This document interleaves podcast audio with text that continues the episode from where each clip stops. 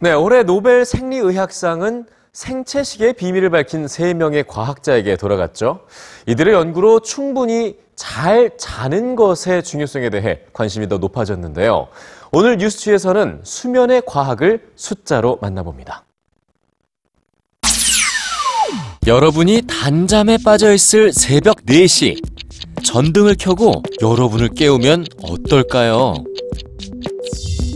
아마 피곤한 표정으로 하루를 보내야 할 겁니다.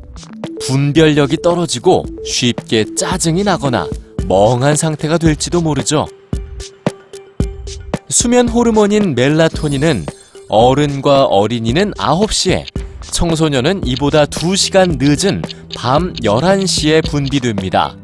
그래서 아침 6시에 청소년을 깨우는 건 새벽 4시에 어른을 깨우는 것과 비슷하죠. 이렇게 아침 일찍 등교하는 청소년이나 야근을 하고 새벽에 출근하는 직장인 등 미국인의 5분의 2가 수면 부족인 것으로 나타났는데요. 이로 인해 발생하는 사회적 경제적 손해는 어느 정도나 될까요?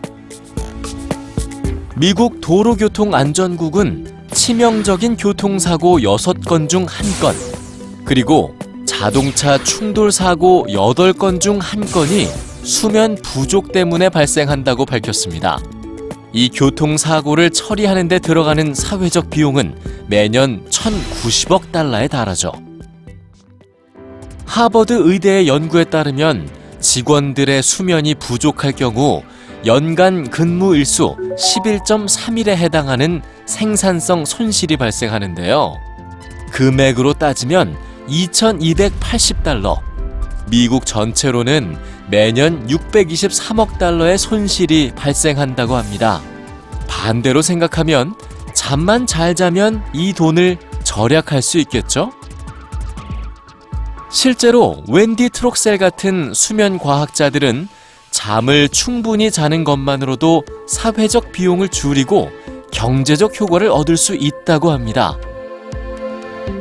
숙면을 취할 경우 자동차 충돌률이 70% 정도 줄어서 지역사회가 더 안전해진 것으로 나타났으며 청소년들의 등교 시간을 1시간 늦추자 실제로 결석률이 25% 줄고 수학과 읽기 표준 시험 성적이 3% 상승했다는 연구 결과도 있었죠. 미국 산타클라라 대학의 경제학자인 테니 샤피로 교수는 10대들이 1시간 더 자는 건 학생 수를 3분의 1로 줄이거나 교실에서 그저 그런 교사를 훌륭한 교사로 바꾸는 것만큼의 영향력이 있다고 밝혔습니다. 안전하고 발전적인 사회를 만들기 위해서 다른 어떤 위대한 정책이나 실험보다도 간단하면서도 효율적인 방안은 사회 구성원들이 잠을 충분히 잘 자는 것입니다.